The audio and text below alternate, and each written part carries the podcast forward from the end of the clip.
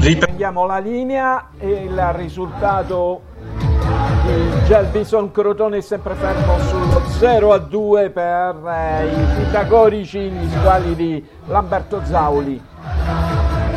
Ultimo, eh, ultimo, quarto d'ora di gioco con eh, tre cambi a disposizione di Zauli, Giron, Dursi e Panniteri per Tribuzzi, Enrico e Chirico invece cambi per quanto riguarda l'altro allenatore eh, Fornito e Caccavallo per Giuliano e Nunziante. Calapai in questo momento prende il posto di Carbò. 0 a 2 linea allo studio